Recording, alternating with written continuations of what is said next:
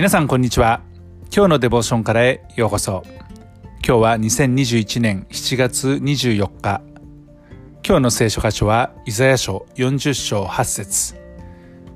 今日のデボーションタイトルは不変の言葉。それでは聖書箇所をお読みいたします。草は枯れ、花はしぼむ。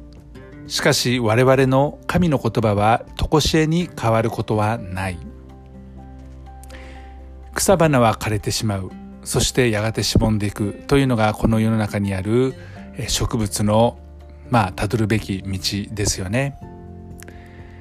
その儚い短い間の命、しかし彼らは本当に輝いて人々の目を楽しませるものです。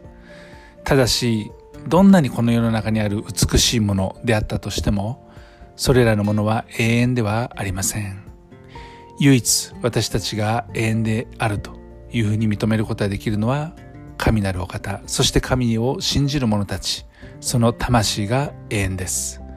そこに与えられた神の言葉こそ、まさにこの永遠の命を得させる鍵となるものになります。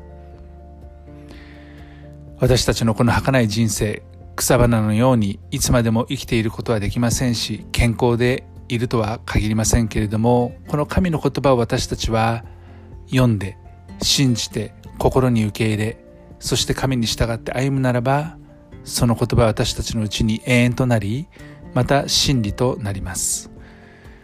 この言葉には非常に大きな力があります。ですから、この永遠の言葉、常しえに変わることのない言葉を今日も読んで、そしてこの神の言葉に従って歩んでいきたいと思います。